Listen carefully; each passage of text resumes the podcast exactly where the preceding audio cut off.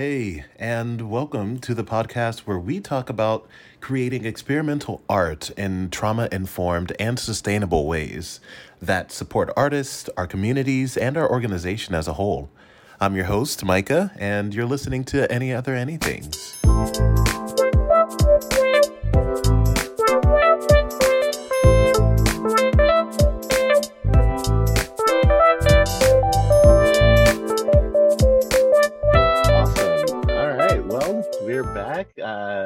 Another day, another evening with any other anythings with Greybox Collective.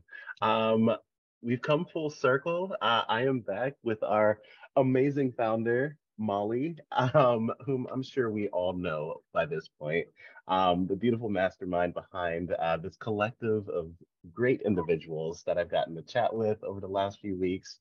Um, and yeah, super happy to, to be chatting with you again. I guess what I kind of want to kick the conversation off with really is just um, where did the idea for Greybox Collective come from? Ooh, what an excellent question. Um, yeah, so like, like kind of this is great. So kind of the origin story of Greybox Collective. Um, I think in many ways it started at least a decade before I actually founded Greybox Collective. Um, and so that comes out of my own experience, um, my own like Me Too experience before Me Too was a thing. And in 2007, I happened to get a job uh, on campus in undergrad where I was asked to combine the mission of the organization with the uh, areas that I was studying. And so it was a um, victims advocacy, for lack of a better way to say it, uh, department that I was working for, and I was studying dance and theater. And so I made a dance theater performance about sexual violence on college campuses. And that's really where like this whole journey started. And that followed me into my master's in education program where I looked more deeply at the connection between the performer experience or the creatives experience and the audience experience. And started to be able to from a research standpoint draw parallels. Uh, and then like cut to 2016 when i was finishing my mfa in dance at asu that's where i kind of formalized all of this work and created a, an umbrella of greybox collective uh, for it to exist under so yeah um those are kind of like the clues that that led to it over about a decade. Yeah yeah that's wild and i do love that. I feel like sometimes we have a experience that just kickstarts something or you know this these seeds that are just kind of planted in our hearts or souls throughout the course of time and then as things continue to develop and as people continue to pour into us like more opportunities arise and then something's actually established uh, or something seen i guess is what we should really be saying right? Like we can finally breach yeah. the surface and like we're like we are able to share something uh, with others which is uh, yeah great. It's beautiful what what has been built here. Um do you remember the first like greybox collective project? Or like yeah what what was that experience like for you? Yeah. I mean technically in many ways what kind of like pushed forward the formalization of an organization around this work was that ASU wanted to hire us for um, Sexual Assault Awareness Month in April 2016. So it was like, ooh, shenanigans. I gotta get like, I gotta get a bank account. I gotta get like everything in order. Um, and so that was really in many ways the first project. I, I call it like our half season uh, sure. like season because it, it wasn't really like a season. It was like hey we were going to get paid and i wanted to find a way to make sure that happened. Um, and like it was in the works already but it definitely was kind of uh, accelerated because of the opportunity. And then our first real performance uh, was at the Phoenix Center for the Arts with a new box residency summer 2016. The piece was called uh, I Am Enough. And that actually grew out of the previous performance where one of the performers was writing I Am Enough on a mirror. And it was like, oh, like that kind of feeds into it. Um, and that performance was focused on like shame culture, um, mostly around like being in a female body and what it is to be um, in the U.S. and and live live through all of that. Um, it eventually became so this kind of circles back to what we were talking about prior to we're hitting record tonight. Um, I am enough became fool me once, fool me twice, which we had as an iteration in 2017 and then in 2018, we took that to Boulder Fringe Festival. Um, so back to what we were talking about before. Yeah, yeah. to discover those those photos that I don't think I've shared with anyone, so I should do that. Um, yeah, yeah.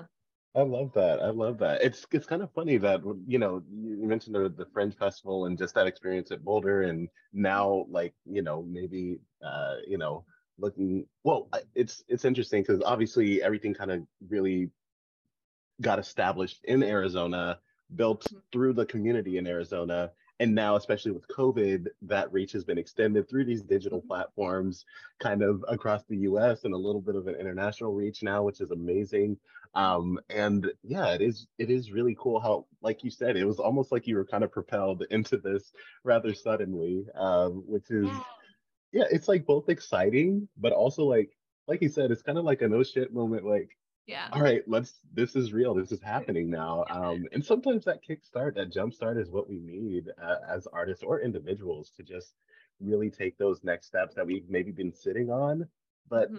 just haven't quite indulged in yet. Um, yeah, I feel COVID was very much that. Um, in so many ways. I think we would have reached this point of reconnecting with those of you who had left Arizona at mm. some point, but I don't think it would have happened, you know, by season season seven. Like that would be, I I don't know. That that feels like it would not have happened if it wasn't for a global pandemic. Yeah. Um, and I think as we've kind of been emerging, I feel like more and more artists are talking about like I actually kind of needed like the world to shut down for a little bit. And I, I'm getting more comfortable saying that as well. Like, yeah, I needed the yeah. world to shut down. Um, yeah. And I think in many ways it, per, your your word propelled us forward even even more once again. Yeah, yeah, that's that's amazing. I I really do love that. Um, so I'm actually going to back up a little bit here. I don't think I knew you had a background in dance. I don't think I personally knew that you had a background in theater.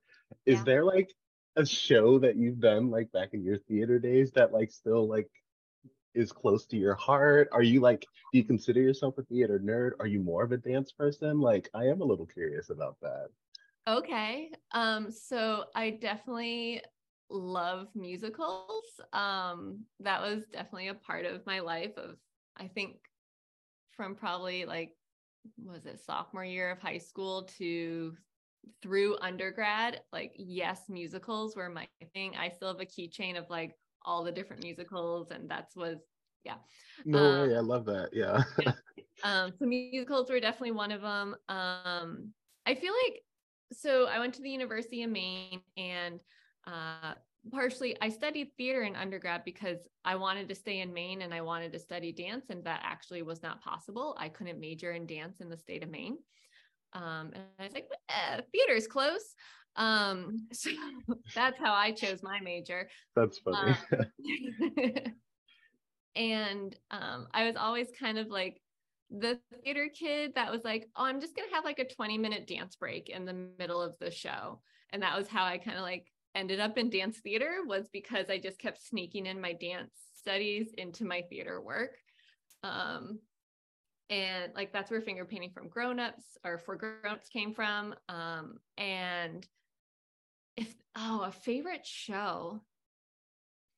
Actually what i was thinking of recently it was just like a 10 minute we had the underdog shows which is like your intro to directing. Yeah yeah. Yeah. Um i was in one of those it's actually in a few of them but one was called um i think mental reservation and so it was basically about like lying without lying. It's like, oh, I'm just gonna mm. say I did this with the mental reservation that I actually did this other thing. So like mm. it was hmm. um, kind of manipulative. Yeah. But it was also one of those scripts that uh, like kind of your classic, like you just get the words, you really don't get the setting, you don't get characters. So I don't know. I find those really kind of the exciting scripts where it's like, what if we put this in like, I don't know, a hair salon versus like, you know, in a park or like where, how does that really change it by putting it into a new environment? So, yeah, I think that it was a very uh, comedic piece. And I think it was probably the first real comedic piece I'd been a part of. Yeah, yeah. I love that. I love that. I it's it's it's funny. It's interesting like hearing how, uh, you know, like want to explore and like revel and dance. How do I do it? I guess theater, musical theater. Let's go. Uh, I love that. That's great. That's great. I um my story coming into theater myself was actually uh, a little sad. I loved basketball. I still love basketball. Um, I like ran track growing up. I played a little basketball growing up. Played a little volleyball growing up. Um, and I remember trying out for the basketball team when I was a freshman. Was the only kid that didn't make the freshman basketball team. Mm-hmm. And and my mom, so sweet, was friends with the theater teacher from like our church community and like uh, was like, "Oh, go try out for a show. I think you'll really like it." Blah blah blah. And uh, you know, I moped over and auditioned and did the thing, and then fell in love. And uh, yeah, and then just like just kept going with it for some reason. I think art is a is an interesting. I feel like you kind of alluded to it, and just the way that you were talking about like your favorite show, that, and um, just some of the experiences of how you know Gray Box was kind of built. Um, art is a very like interestingly vulnerable sector of like humanity. Um, I think that's why like we're so drawn to it. I think I was talking to someone else about just the idea of like how the most human thing a human could be is emotional, um, which is uh, so funny and so interesting because sometimes we are like encouraged or you know discouraged, I should say, from feeling or showing emotion or being vulnerable or being expressive in that way but then we're so drawn to art because that gives us the space or the room to express that um, uh, freely um, and people want to engage with that. Um, i think it's especially important just the way that you've uh, like i'm a really big fan of when people uh, have real intention and specificity behind the mission um, and I, I do love the phrasing of you know gray box collective's mission which is and and just the concept itself, which is just creating trauma informed dance, like the the awareness, um, and also uh, just yeah, just spreading that awareness of mm-hmm. What does it mean to experience trauma, what does it mean to process it, what does it mean to deal with it, what does it mean to move through it, um, and I think just that recurring theme and that specific specificity um, is mm-hmm. really important uh, when it comes to anyone like approaching any initiative. Mm-hmm. Um, do you feel like I, I wonder like when you are you know approaching a new project I, I really do admire how you kind of you know self-admittedly taken a step back and like really kind of let others um, share their their stories as well and kind of create even a further collaborative process than uh, and and what I'm interested in is uh, with the shows that you've helped curate over the years, um, do you feel as though they've become less and less stories that you've personally resonated with? Or are they do they resonate in different ways? Like how do you feel it's evolved over time? Yeah.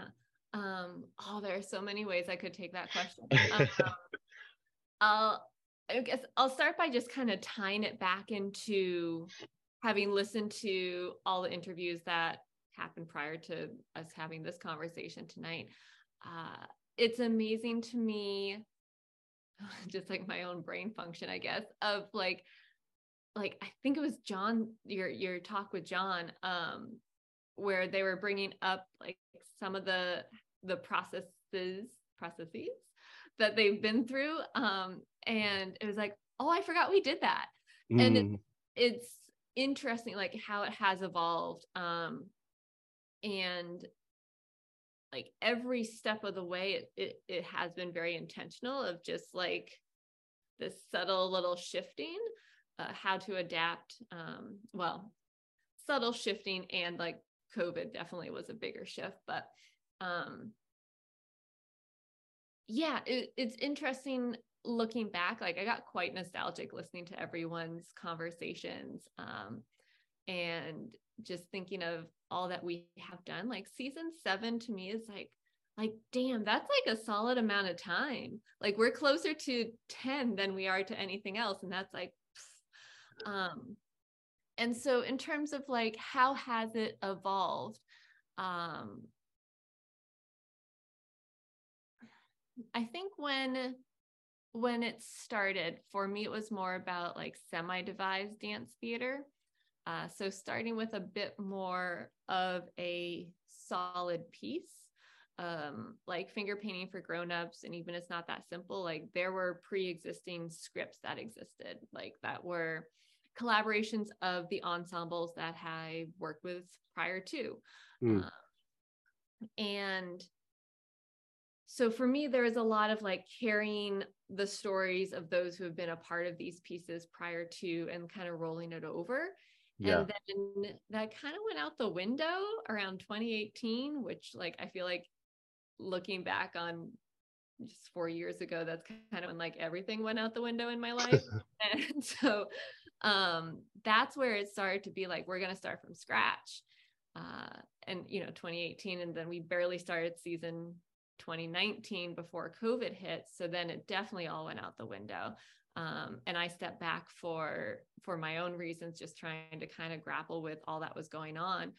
And I think we're kind of getting back to that though, um, as we've got like the crumbs, nuggets, and muffins structure, which I'll talk about just a little bit because that will make no sense to anyone listening to this other than those in season seven. Yeah, um, please. Yeah. so, um, kind of zoom out of like thinking about what is your capacity for creativity at this point and thinking of how we've been going through this collective trauma and with trauma my lens, trauma informed creative practices, like trauma and creativity do not inherently mix. Um, they can work really well together, but it's not like a match made in heaven by any means. And so, one of the ways to kind of address that, like, and also meet the needs, I think, of an arts community where we all are doing the gigging lifestyle and there are times when certain gigs are taking more of our time and we don't have the capacity for real devised work.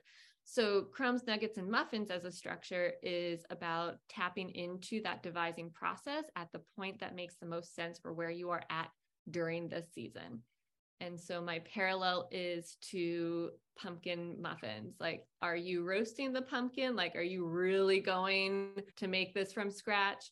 Are you buying like the canned pureed pumpkin to make your pumpkin muffins or are you doing store bought? And there's no judgment or shame on whichever part you are at. It's about really being honest with yourself. What kind of capacity do you have for creativity? What kind of capacity do you have to engage with other humans? Um, and where do you want to plug into that process? And so i think that really does get back to kind of how it started of at a certain point, like if you're coming in at that nuggets phase, there is already some kind of structure that has been developed. Um, so that that is in many ways circling back, but I think with a different intentionality around it, uh, more about meeting the needs meeting the needs of a community as opposed to I don't know, just like having a thing and working off of it. Yeah, like almost having a preset precedent versus saying, hey, here are the phases. Where would you like to slot in? And yeah. I actually really do. I personally love it, and I think uh, it that format in a in an artistic setting, specifically uh, specifically within the world of devised uh, works, um, is honestly really really cool. Um, I know, for instance, like I am not a. I take it back. There are some phases in my life where I can create seemingly from nothing. It's always from something, but like I can kind of like create something from the ground up. Um, but there are most days as an artist where um, when I am collaborating, that I feel like I do my best work when I am like coming in when there is some form of structure or like something that I can build off of. I like describe myself as like a B actor sometimes because I can riff off of people all day. Um, mm-hmm. But when it comes to me having to like actually like establish and drive something, I'm like, oof, that needs a little bit of wind up time. You're gonna have to bear with me. I'm gonna stumble through this. It's not yeah. gonna be cute uh, for the first little while, um, but we'll try to make something work. Um, so like if I absolutely have to, I will. But like, no, I, I really do appreciate that because it does um, give it gives space for like taking care of your community, which is exactly what you're uh, mentioning before. Just like, um, you know, regardless of where you're at, no judgment, um, whether it's at point A, B, or C that you enter the process. Um, it's still a collective and mm-hmm. collaborative process that we're we're creating together. Um, yeah. So yeah, I, I I love that. That's great. Yeah. Well, and I kind of think of like devised theater as like what happens when a dancer makes theater, anyways, mm. because choreographers, dancers, we walk in a studio with nothing, anyways. Maybe there's a song that we like. Yeah. Um, but for the most part, we walk in with nothing. And so I think it's very natural for dancers to end up in devised theater. Um, but that being said, if you're used to either a choreographer or a director or a script or something being there, it's another way to like start to kind of eke towards what it is yeah. from nothing. Yeah, yeah, without a doubt. You know, that is I, I like that that that idea of like and I've never thought about it from a dancer's perspective because like coming from a theater background myself, one thing that I actually don't like that much about the theater the community that I'm still navigating as an artist myself is like once you get into a lane as an actor or a director or a stage manager or whatever your lane is, a lot of people are just like, oh no, but that's where you're going to stay and just mm-hmm. be your whole career there. There's no room for exploration or growth. And I'm like, for a world that is boundless because it is art, why yeah. am I limited to this type of engaging in art? Um, totally. Which is, yeah, it's it's so strange. Uh, something I think COVID has shaken up a bit. Uh, but yeah, I think mm-hmm. working in the world of dance, like that does make a lot of sense that you really do come in in a blank slate uh, every time and just yeah. kind of keep building upon each time you come back to the space, which I, I love that. Yeah, that's great. Yeah.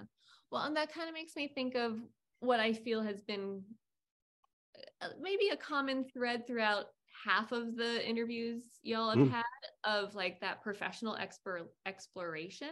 Mm, yeah. Um, and it's true, like you you have to like pick a lane, and once you pick it, people are like, ah, that's your lane.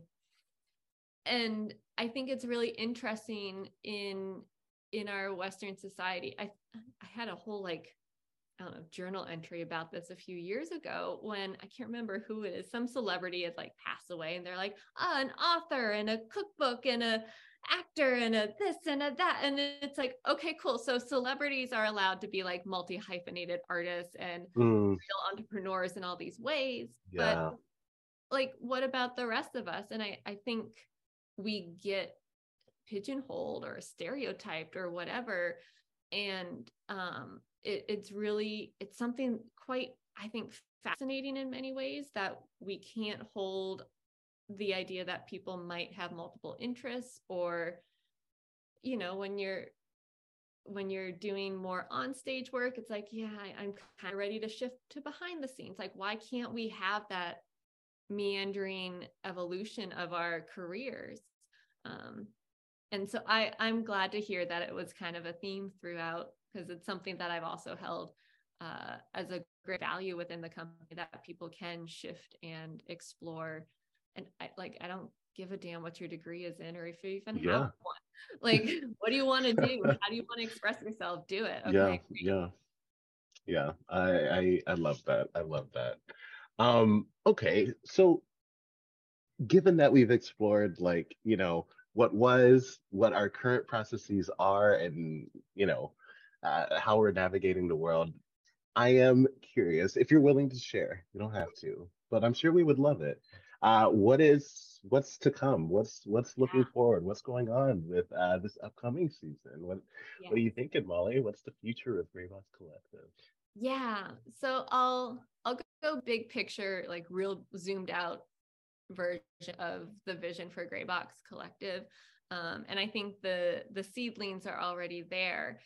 and for me, it's really become about in this past year or so, as I've also like left my side gigs and chosen to go all in on myself. Um, freelancing, working for myself, Gray Box Collective is a part of that constellation. Um, and so I'm gonna circle back. Um, I I'm part of the Producers Academy with the Beth More Beth Morrison projects um, based out of New York.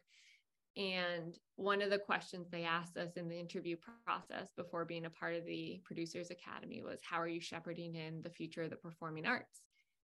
And so, in preparation for that, I was like, Well, what am I doing? Um, and it's come down to to three things. Um, it is about uh, ushering in the future of the performing arts is happening with how we are creating work, with the work that we are creating and also how we operate as an organization as a whole.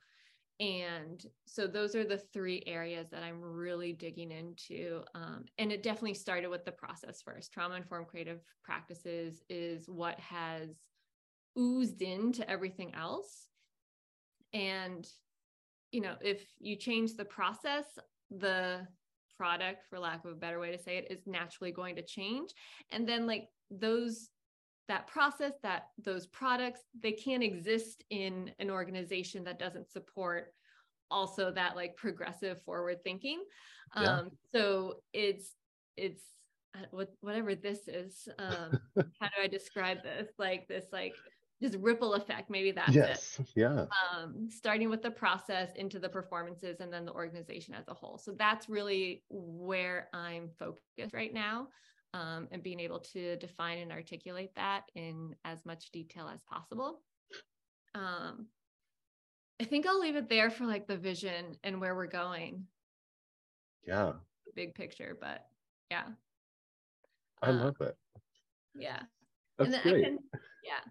I can talk more about like season three of any other anythings as well as season seven um, of the company in a little more detail. Yes, I would love that. Um, cool. let's yeah, let's dive into it. Let's season three. Yes. Okay. So season three of any other anything. So um with season three, it's sharing responsibilities of interviewee and interviewer. So um as Mike, as you're passing it back to me at the end of this season, I will kick off season three and pass it on to someone else to be doing the interview, who will then interview someone who then becomes the interviewer. And then it just kind of ripples in that way. Um, and also with season three, getting a little bit more, I don't know, structured. Like we'll still go on tangents because that's existing in the gray, messy areas of life. But being sure to create space in season three where everyone gets to really dive into their origin story. Um, with the work we create, it's nonlinear, it's fragmented, it's fractured. So, having this be a platform where y'all can be sharing origin stories and like, what are the clues that this is something you would end up doing in your life? Um, yeah. And then also thinking about like really maximizing everyone's time um, also in season three because it will involve every single artist who's currently working on developing new work this season. Uh, it will also be a chance to talk about the creative process and we'll multitask, not multitask, maximize um, those interviews by allowing that to also fold into like all the behind the scenes mm. footage that we'll put on social media and on our Vimeo account. Um, and then of course there'll be that like any other anythings where people can dive into whatever. I yeah. loved how much music was talked about yeah. Um, and I think I like I, am actually I think about half of y'all are very heavy into music. Yeah, um, yeah. so that that's really cool. Um, and okay, yeah. So that's season three of any other anythings. Um, and then as we're in season seven, we're developing new work, which you were technically a part of the first iteration of back in 2017, yes. Understanding Otherness. Mm. Uh, and I think it'll be, I don't know, I'm curious to hear kind of your thoughts of revisiting that content as we're working on both the digital side and the in person side. Yeah, it's uh, it's interesting. It's kind of multifaceted in a sense. Uh, even just what you said there, like the digital and the in-person side is already a new element of like like how do you understand that sort of otherness of like exploring uh, these new um, avenues of artistic exploration and uh, you know collaboration and sharing. Um, I think that we've been able to expand our reach um, and stay connected, uh, but also explore new ways to uh, understand otherness. Uh, I think the timing of bringing this back is uh, especially important. I feel like you know, uh, COVID was a very interesting time because it's like it's it was a double-edged sword where we really got to be the, the country as a whole, the world as a whole, really got to become really introspective and say like, what do I need? What do I value? What can we do to navigate this, you know, pandemic era together? Um, we were able to uh, realize that there are ways to sustain ourselves in ways that we otherwise would never have given a second thought to, which is causing the world as a whole um, and a lot of individuals to start giving a lot of second thought to, well, if we could make changes to this, what else can we make changes to that we just have accepted by default, uh, just because that's the way it is. Um, and I think with a lot of that, there's a lot of abrasion that comes uh, as things are being tested and challenged um, there, unfortunately, has been a little bit less grace that's been given to each other. Um, and I think a little less like patience or understanding, um, which is a little bit ironic because we just came through an area where we were all kind of forced to be patient with uh, the world and one another and that timing. Um, but I think, yeah, the timing of this is especially important now because, um, you know, especially with tensions in both like political, personal, like, you know, mental, you know, the world as a whole is in dire need of that understanding, whether you agree with someone else or not, just being able to fundamentally understand like where they're coming from, see a new perspective, and have enough patience with yourself and with others to um, just engage in a in in helping provide a healthy space. Um, like there's definitely limits. Like set that boundary for yourself. If you need to cut something off, cut it off. That's fine. Mm-hmm. Um, but I think uh, at least being willing to make the effort to understand that otherness is, is especially important. So I'm super excited to uh, explore this um, more, especially this day and age. Um, I don't think it'll ever not be relevant because there's always something else, you know. Um, even as much as we expand our worldview and our experiences in our life, there's always going to be more. um, there's never a time in our lives where we will be all knowing. so um, yeah, I I think this is I'm I'm super excited uh, for this. Yeah.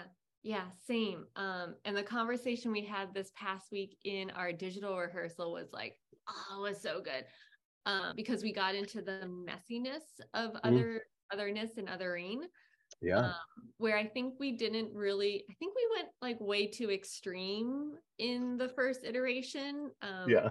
I think we also dug into like hate culture a little bit more. Yeah, we did. this yeah. time, yeah.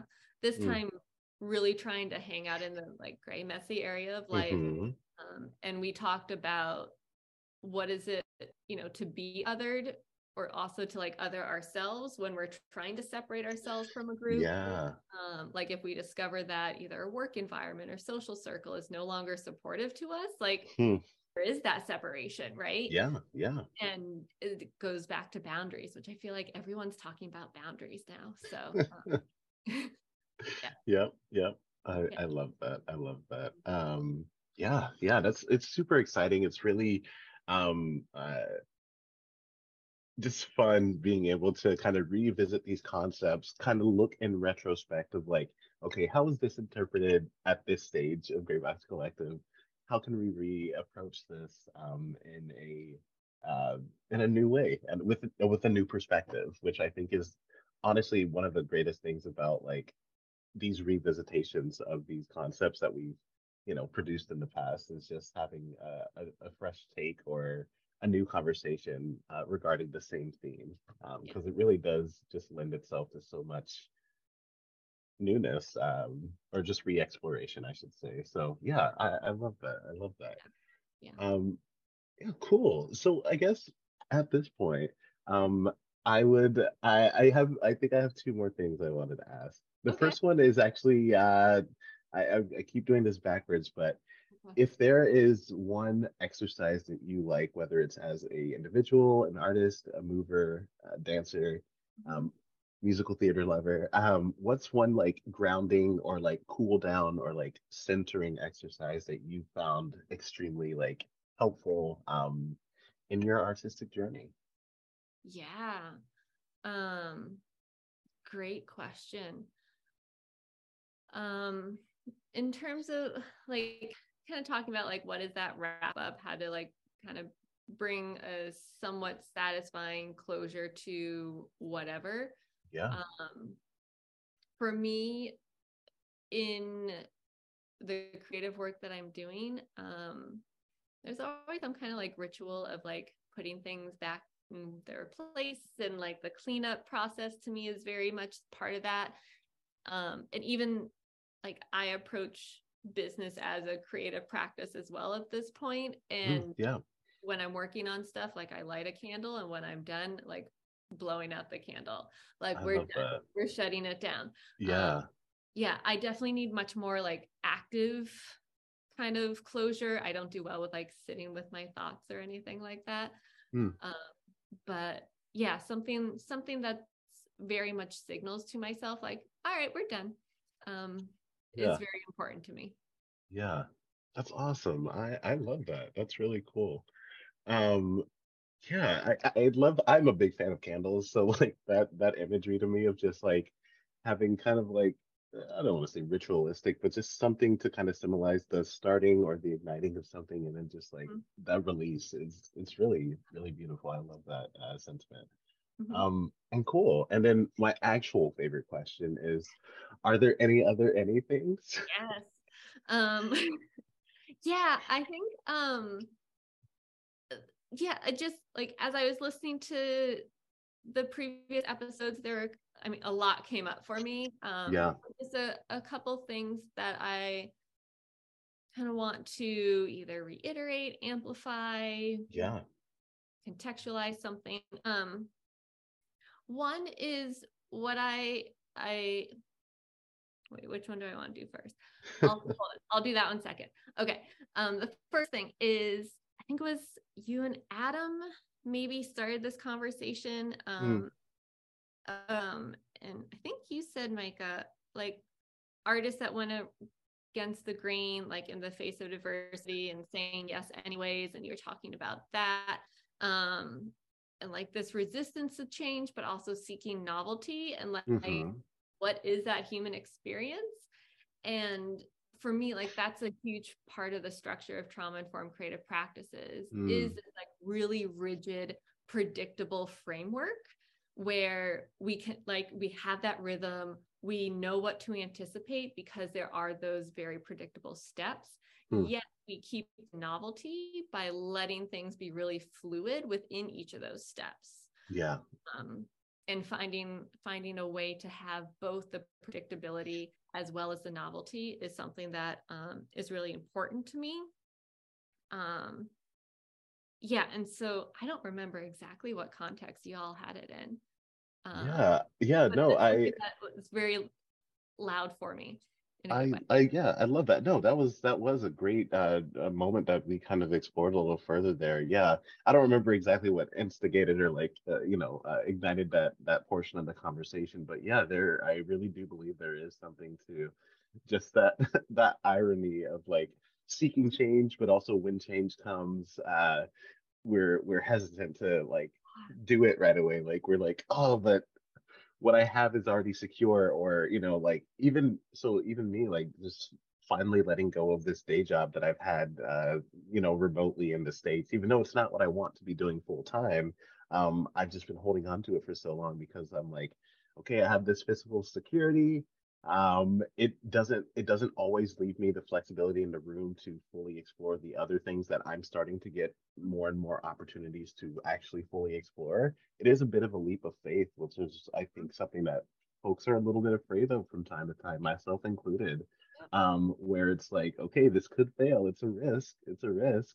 Mm-hmm. Um, and is it one that we're willing to take? So I think that a little bit of that kind of derived from there. But then, yeah, especially the the artists, partic- particularly, um, or just anyone really that just stands out uh, in society is because they said yes in spite of everyone saying you shouldn't or can't do this. Um, and I I just love that because it's like you know it's just a reminder that even even though there are so many times in our lives as individuals where you know people will be like oh, i don't think you're the best for this or the best for that. It really is irrelevant. There's always going to be someone who disagrees with you but there's always going to be people who really love what you do as well which i think is also really interesting where there's this polarizing difference of like there's this chunk of the world that like will really resonate with what you shared or created and then there's other parts of the world who just given their lives and their experiences won't resonate with it. And that's okay. Like there's i don't think there's any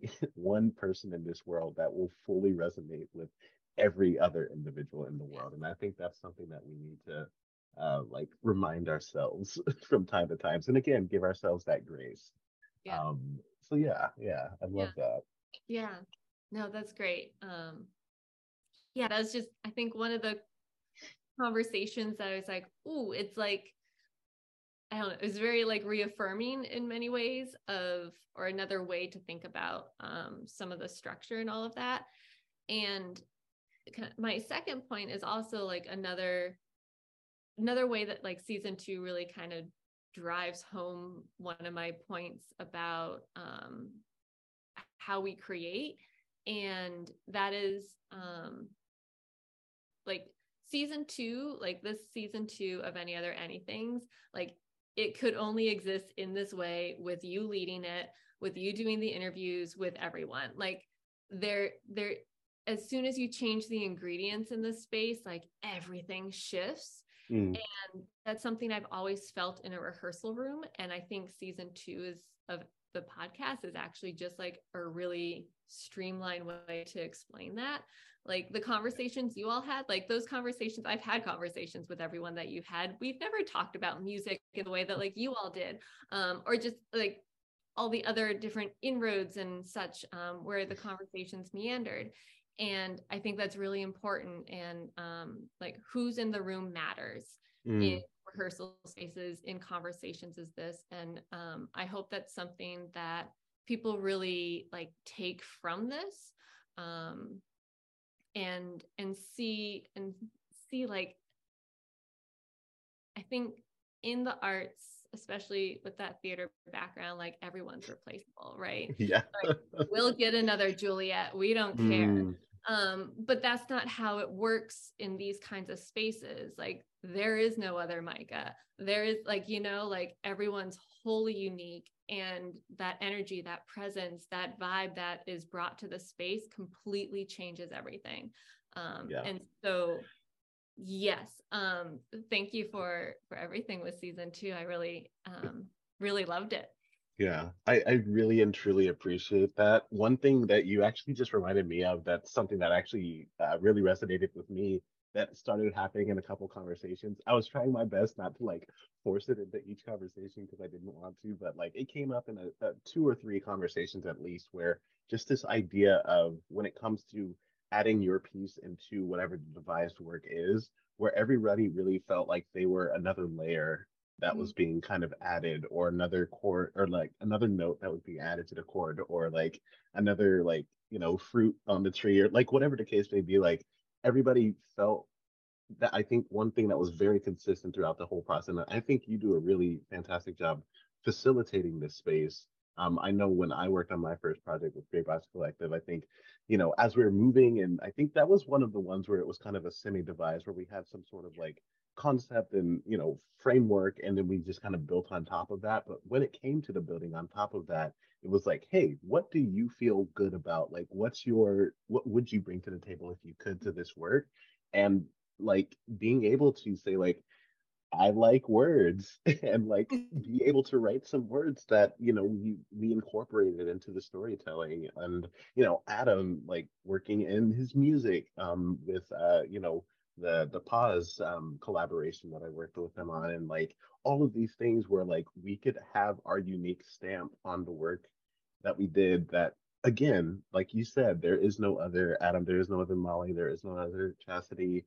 Uh, Mhm. it like all of these individuals do make up the collective that is Gray Box Collective, which I I really do. Um, yeah, I I love uh, just that that imagery and that truth um, being consistent throughout the the iterations of what what we've uh, produced so far. So yeah, I, I I really resonate with that. That's great. Wonderful. Um, can I ask you, like, now that we're at the end of season two, any other Yeah. any things on your end? yeah, I am. Um, I am. You know, you inadvertently like reaffirmed a um a passion project that I've had just in my heart for a while. Like, I have wanted to kind of create like a collective of my own, like to help. Um, and it's really because it's back to the the lane thing where I don't like those lanes, and I I wanted to do two things. I wanted to create a space for artists that we could like basically treat them like employees of like a corporation basically where we don't have to contract and it's just like hey here's your salary Yeah. we're like doing it and we're doing creative things and sometimes it's admin work and sometimes it's uh you know performing and sometimes it's directing and sometimes it's this and that. So like um i recently actually got today approved for like um because i got my permanent residency here in canada and um i got approved to actually start like applying for grants here and such and um I uh, I was like, man, I think in the new year I'm gonna start like applying for grants and like trying to really like lean into building out, you know, this thing. So I might actually be reaching out to you very soon here, um, to like pick your brain to like, Mhm. you know, see how this all works because I do like this this um yeah, this experience with Gray Box Collective for me has really evolved in ways that I never thought it would. Um, you know, when I first got involved. Um, and it's it's really uh lovely kind of seeing everything like really grow. And I loved when you were just like, oh yeah, it's great. I'm literally freelancing. This like my art is my life, is my work, is my sustenance. And I I am like, you know what? That's just even a further sign for me to actually just jump into this full full fledged. And Mhm. sometimes I have flashes of doubt, but I'm just like, you know what? Trust the process. We're gonna Right. work through it. We're gonna put in the work and the effort and the energy. And uh yeah, I'm I'm really excited to move forward uh with this. It'll be a long haul. It'll probably be a decade before I actually like breach the surface, but still, like just being able to take those steps forward, I think is Mhm. just such an exciting um time. So Mhm. yeah, that's that's my that's my anything. Wonderful. Wonderful. Thanks for sharing. Yeah, not a problem. exciting. And I have I already have like a ton of thoughts. We can talk about it some other time. I But, love it. yeah. I love it. Yeah. I'm excited. Cool. All right. Well, sweet. I guess that's a wrap. It's been a joy. I love this. Yeah, so great. Thank you so much, Micah, for for taking this on and and for all the interviews and your words throughout all of them. I really Yeah. appreciate it. It's honestly been my pleasure. I have truly enjoyed this experience and will be revisiting it again. So it'll be great.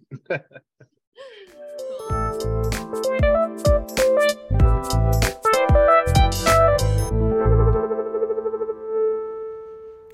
Hey, listener, thanks so much for taking the time and energy to listen to this episode of Any Other Anythings.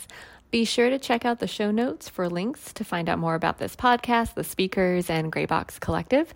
You can also go to grayboxcollective.com slash podcast for a full transcript of this episode. Thanks again for listening and take care of yourself.